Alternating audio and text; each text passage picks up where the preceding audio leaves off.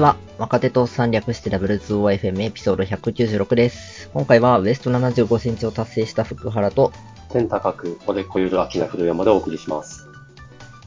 このポッドキャストでは、ハッシュタグ W2OFM でご意見ご感想を募集しています。いただいたフィードバックがモチベーションアップにつながりますので、ぜひよろしくお願いします。お願いします。正反対ですね。羨ましい。ハンカチ噛み締めたい。まあ、ダイエットのプロなので私。う んまあ私も プロですが。いや、ちゃんとピタッと目標達成するっていうのはさすがですね。また、うん。これ、な、な、なんかやったの？糖質を完全にカットして野菜をいっぱい食べて水しか飲まなくしてお菓子をすべてやめました。大事ですね。すべて基本ですね。はい。で、週1でキックボクシング行って、週1でプール行ってます。グーの根も出ません。さすがです。さすがです。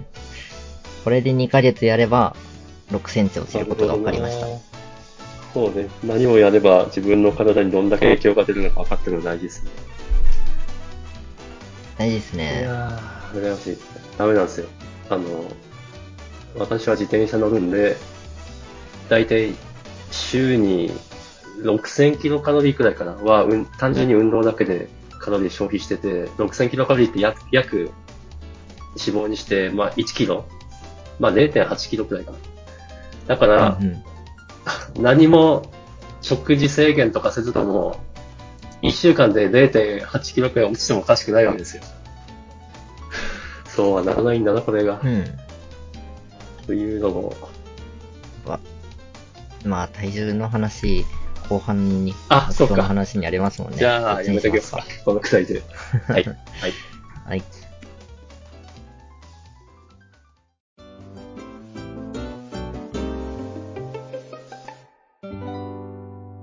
じゃあ、あ本来ですけど、はいちょっと僕はあんまり、この1ヶ月は仕事はもう粛々とやるだけであんまり学びがなかったんですが、はいなんか Unity が大炎上してるじゃないですか。マジっすか。もう2、3日前のことですかね。実は全く知りませんでした。そう僕もにわかなんで変なこと言ってたらごめんなさいなんですが、どうやら Unityの使用料の徴収方法が変わるみたいな話はい。ですね。ちょっと今までがどうだったのか存じ上げないんですが、今回の変更によって、 Unity を使ったソフトのインストール数に応じて従量課金をするというあ方針になったと。あ、なるほど。うん、ふむふむという感じがっですよね。つり回収してやるぞと。そんな感じですね。まあ、この、じゅなんだ、料金体系とか変えますで変えられるのを、やっぱプラットフォーマーとしての強さみたいなものを感じるなと思いつつも、もはやここまで広く使われてると、このドカッと変えることに責任はあるのかみたいなところもちょっと感じつつ、難しい。そうですね。私が毎日楽しくプレイしているパニシンググレイレイヴンも確か Unity なんで大丈夫かなってちょっと思いました。お、なるほど。そうっすよね。ソシャゲとかインストール数だけで言ったら結構ですもんね。インストールだけして課金しないユーザーだって山のようにいるだろうし。ああ、そういうのが対象になっちゃうんだ。そっか。売り上げじゃないもんね。僕の読んだ限りではそう、インストール数ということでした。ななんで、ほぼ無料の事前アプリみたいな。便利なんで使ってください、ただですみたいな人からも取るんですかっていう話うわ、それは辛い。で、まあ大炎上してるっていう認識ですね。なるほど。ああ、でも、なんか、今ざっと見たら、条件に閾値があって、実際には Unity 開発者の10%くらいが請求対象っていうことみたいですね。うだから一定のインストール数がないと対象にはならないってことかな。ん無料アプリでも、対象、あ、もともとは年間売上金額というのが分かったっていうああ、でもインストール数式値ってなったら、まあ確かにありますね。ああうんうん。だから、無料、ほぼ無料、超格安提供でめっちゃダウンロードされてる人みたいなのは、結構厳しいのかもしれない。確かに。あの、スティームとかにめっちゃインディーゲーム上がってるじゃないですか。ああいうやつはいはいはいですかね。ありますね。いわゆるクソゲーみたいな100円で投げ売りそれをクソゲーとというじゃあちょっとかわいそうな気がするけども。まあ、そうですね。うん。いやー、どうなるんでしょうね。でも、こんだけ大炎上して、方針転換とかあったりするのか。なんか今、軽くググったらなんか、 Unity のオフィスが脅迫を受けたとか、いや、それはちょっと良くないです。法に触れるのはやっぱ良くないですけど、そうですね。うんそのくらいインパクトのある変更だったってことですよね。なるほどね。まあ、ね、なんか、最近の観測範囲だと、もう Unreal Engine かなみたいな。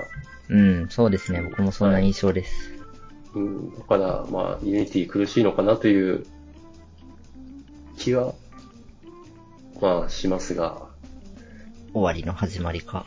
ああ、終わりの始まりか、そうかもな。まあ、やばそうっすねっていう横で、はい、まあ、今回の件を受けて僕の感じる教訓は、はい。やはりプログラマーも他人事ではないと。なんと、やっぱ Unityに全ベットしてキャリアを作ってきた人たちがきっといるんですよね。まあ、いるでしょうね。その人たちの苦悩は結構、X、カッコ旧ツイッター上で見られましたねあ、。マジで？そん、え、どういうキーワードで検索すると、いや、わかん。ないな。普通に TL に流れてきただけなのであ、なるほど。能動的に見に行ったわけではないんですが。まあ、言っちゃえば、3D し、なんだ、プログラミング、CG とかで食ってくなら Unity 全ベッドするのはちょっとリスクヘッジができてないよっていう意見もあるんですけど、それは正論だと思いつつも、やっぱり現状すでに苦しい人はいるだろうなと。うん。まあ、選択と集中は、なんというか自分のリソース運用の基本というか、うん。でも、 Unity にかけた人は不運だったっつうことなんですかね。そうなりますよね。これもプログラマーだったら、まあちょっとスケールというか概念違いますけど、PHP が金取りますとか言い始めたら、僕らどうしたらいいんだって。そうね。そうね。PHP に全ベッドっていう人なかなか、ままあまあまあ、そうですね。あどうなのわかんない。うん。まあ、Ruby も多少はいけます。だけど、PHP で超高級もらってる人は、Ruby では高級はもらえないかもしれないですよね。あそうですよね。もうすっげえディープ、ディープにし知ってる。うん。うん、まあそうですね。まさに、かつてのオラクルみたいな、ああ、オラクルもそうなのかな。DB お金取り始めて、うんって感じですもんね。あ、わからん。むしろ、え、オラクルって無料の時期あったの？あれ、そうなんですか俺からするといつからかすごい高くなったというあ、印象なんですけど。高くはなったのかな。まあ、私は元、なんですか、IT ゼネコン出身なんで、お客さんのところに入れるデビは大体オラクルみたいな。うん。まあ、高いんですよ。その、もう、二十数年前からオラクルは高い。うんうん。ただ、なんだ、途中から MySQL とか Postgre が流行ってきたから、ひょっとしてそのタイミングでちょっとオラクルも、ちょっと安くとかしたんですかね、ひょっとして。で、それが戻った。えっと、ああ、そうでしょう。ちょっと僕の情報が正しくないという可能性は大い私もにありますが。やばい、この分かってない二人が話す。まあまあ、そうですね。なんかオープンソースじゃなくて、企業が提供してるミドルウェアみたいなのに全ベットすると、やっぱりリスクあるよなというのを、ちょっと今回の件で感じました。そうですね。やばいじゃないですか。私、だいぶ AWS にベットしてますよ。いや、それはそうっすよね。だいぶやばいな。僕も AWS がめっちゃ高くなっちゃったら、ちょっと仕事を探さなきゃいけないかもしれないですね。うんまあ、Azure とか、Google クラウドも使えるっちゃ使えるけど、AWS と同じレベルで使えるかって言ったら全然使えないんで。うん。できないとは言わないけど。そうそうできないとは言わないけど。うーんって感じですね。給料は下がっちゃうでしょうね。それで、もし、ジョインしたら。間違いない。 Unity全ベットしてた人たちも、きっと企業は Unity嫌だってなって Unreal Engine採用する流れになったら、お仕事が減ってって、 Unreal Engineできなくないですみたいなうん。採用まあそう、していかなきゃいけない。ね厳しいですね。え、たい、おオープンソースという存在が、こういかに業界に貢献してるか。あ、そうか。対策としては、プロプライタリなものに全ベットしない？うん。なるほどね。うん、オープンソースは素晴らしい。素晴らしい。以上。はい。そんな感じです。そんなに詳しくないんで喋れないんですあ、けど同、じ。まあ なるほどね。ちょっとそういうことをすると。対岸の風ではないよなっていう感覚でした。うん、ちょっと私これは注目しとこうかなと思いました。はい。はい。じゃあ次の話題いきますか。ほい。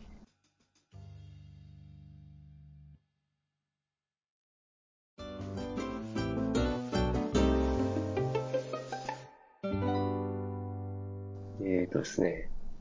私が現在苦労している話なんですけども、CSP というセキュリティ絡みの用語が、ウェブのセキュリティ絡みかの用語があるんですけど、ご存知でしょうか、うーん、知らないと言っていいかもしれません。まあね、うん。まあ、コンテントセキュリティポリシーの頭文字を取って CSP なんですけど、もう超絶ざっくり言うと、まあ、意図しないスタイルシートや JavaScript、あとイメージなんかを読み込ませないようにして、まあ、こう、ミチゲートっつうんですかね、なんか、あの、攻撃される可能性を緩和させる。仕組みらしいです。はいク。ロスオリジンとは違うんですよね。とはち、あ、えっ、と、クトソオリジン？えっと CORS。うん。あ、そう。俺も、俺もね、なんか、それと何が違うのかとか思ったけど違うみたい。うんうん。少なくても、えっと、なんだろう、その制限を緩和させる仕組みっていうのかなは違う。うん。うんうんえっと、まあ、これ、HTTP ヘッダーとかにこのコンテンツセキュリティポリシーうんぬんって書くんですけど、なんか同じドメインからしかダウンロードさせないとか、まさに、こう、まあ、CORS みたいなものなんですけど、うん。うん。とか、あとは、特徴的なのが、なんか、インライン、あの、直接 HTML の中に、あの、スクリプトとかスタイルが書いてあるやつも、ブロック対象になってるんですよ。あー。でまあ、HTML がこれを使うって言ってるけど、ドメイン違うからダメってうん。それはわかるじゃないですか。でも、インラインで書いてあるんですよ。その HTML の中に。だから、ドメインは完全に一緒。インラインなんで。あちょっと私ここ、理解浅くて分かってないですけど、それも、なんか攻撃の対象になるっぽいんですよ。なので、もしインラインでスタイルとか書いてあっても、それを使わせないみたいな。で、あー、ローディングとかじゃなくて、普通に書いそうそう、普通に書いてある。書いてあるものをダメってする。で、あー。これ何が困るって、まあ、 Vueとか得意なのかな俺、今うちは React 使ってるんですけど、 React で、まあ、 styled っていう、まあ、ライブラリを使っていて、これ、まあ、インラインでスタイル書くのに便利なんですよ。で、インラインでスタイル書けると何がいいかっつうと、となんですかね、中の React のコードからその CSS のクラスを操作するのが容易みたいな。うんうんうーん。と、つまりクラスを張り替えるん。じゃなくて、インラインの CSS を書き換えてるっていうこと。イエス、イエス、イエス。なるほど。例えば、ハイトとかね、なん。か。うん。うん。うん。うん。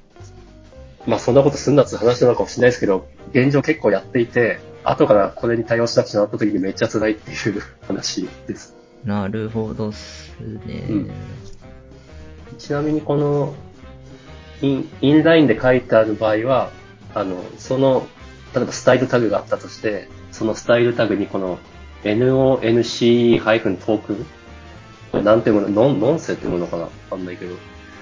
うんうん。というのをつけて、で、そのトークンを、この Content Security Policy、あ、 Content Security Policy の HTTP ヘッダーで許可してやれば、まあ OK なはずなんですけど、はずなんですけどなかなかうまくいかなくて。特にうん。 React って DOM を触ってまあ動的に、なんだろう、HTML の内容が変わるじゃないですか。はい。変わった瞬間に引っかかるとかね。もう、なんだこれは、みたいな。そもそもそういうリッチなコンテンツに対して使うべきものなんですかね。これ、あの、経緯を話すと、あの、まあ、外部の脆弱性診断の会社に診断してもらった結果、えっと、結果のリポート内の一番優先順位が低い、えっと、脆弱性のレポートの中にこれに対応してないみたいですよ。ってあったんです。だから、全然、なんですかね、いう緊急度、えっと、なん重大性は低い。だけど、これを絶対対応しようってことになって、超苦しんでるみたいな。はっきり言って、その脆弱性のレベルと対応コストは見合ってないですね。まあ、無視はできないね。そうですね。まあ、しょうがないんで、まあ、これ、でもまあ結構それで苦しんでる人はいるみたいで、その React のライブラリでも、それを対応するためのものとかあったりするんですけど、私はそれどうしてもうまくいかなくて、しょうがないんで、まあこれ、あの、S3 でホスティングしていて、その前に CloudFront がいるっていう、まあ、めっちゃ普通の構成なんですね。はい。まあ、うん。まあ、通じればいいんだけど。まあ、なので、クラウドフロン CloudFront って、あの、リクエストとレスポンスに Lambda をかますことができるんで、 Lambda とか、 CloudFront Functions とか。で、 Lambda かまして、その Lambda でレスポンスの内容を無理やり変え、変えるっていうことをやってます。もう、アホ、アホだなとか思ってるんですけど。インラインの内容をラムダで書き換えている？イエス。おお一旦ラムダで全部ボディを HTTP ボディ読み込んで、その中に該当する記述があったら書き換える。気合いっすね。でもね、やる、やってることはシンプルだから、なんというか、わかりやすいよ。いやー、でも、まあ、でこれで8割くらいうまくいってるんですけど、これ、なんですかね、同じドメインの外部、外部に外出ししてる JavaScript とか CSS の読み込みは何の制限もないはずなんですけど、なぜかそれでまだ引っかかっていて、ちょっとどうしたもんかなっていうところです。もし、リスナーさんで、この辺のノウハウを持ってる人がいたら、お聞きしたいです。僕では力になれそうにないんで。いやー、ほんと。ちなみにですね、これ、Chrome は対応してるけど、Safari は確か対応してないんですよね、このヘッダーには。だから。本当あ、ちなみに、えっと、今やってるサイトは、スマホ用のサイトですと。うんうん。で、この、この日本の iPhone がめっちゃ一般ユーザーのシェアを占める日本で、これに対応する意味はみたいな。はい。そんな風に思いながら対応しております。現実は厳しい。現実は厳しい。現実は厳しい。まあ、こういうのいっぱいあるんだろうな。はい。あ、まあ、なんですかね。あの、攻撃者もあの手この手で攻めてくるんで、で、やっぱ、ね、その、アプリ、アプリですか、ウェブサイト使ったりする人に不利不利益がある可能性は少しでも下げた方がいいのは確かなんで、いや、そうっすね。その通りですわ。まあ、頑張りますと。これ、応援してます。もうちょっと、その、マシななんか、共有できるノウハウになったら、超絶久々に、どっかにシェア、記事でも書こうかなと思ってます。お、はい。技術ね。全然書いてないけど。全然書いてね。書いてないっすね。はい。はい、そんな感じです。まあ、ちょっと今回短いですけど、こんな感じでいいですかね。うん。もう、喋れることがないっす。はい。じゃあ、以上です。はい。お疲れ様でした。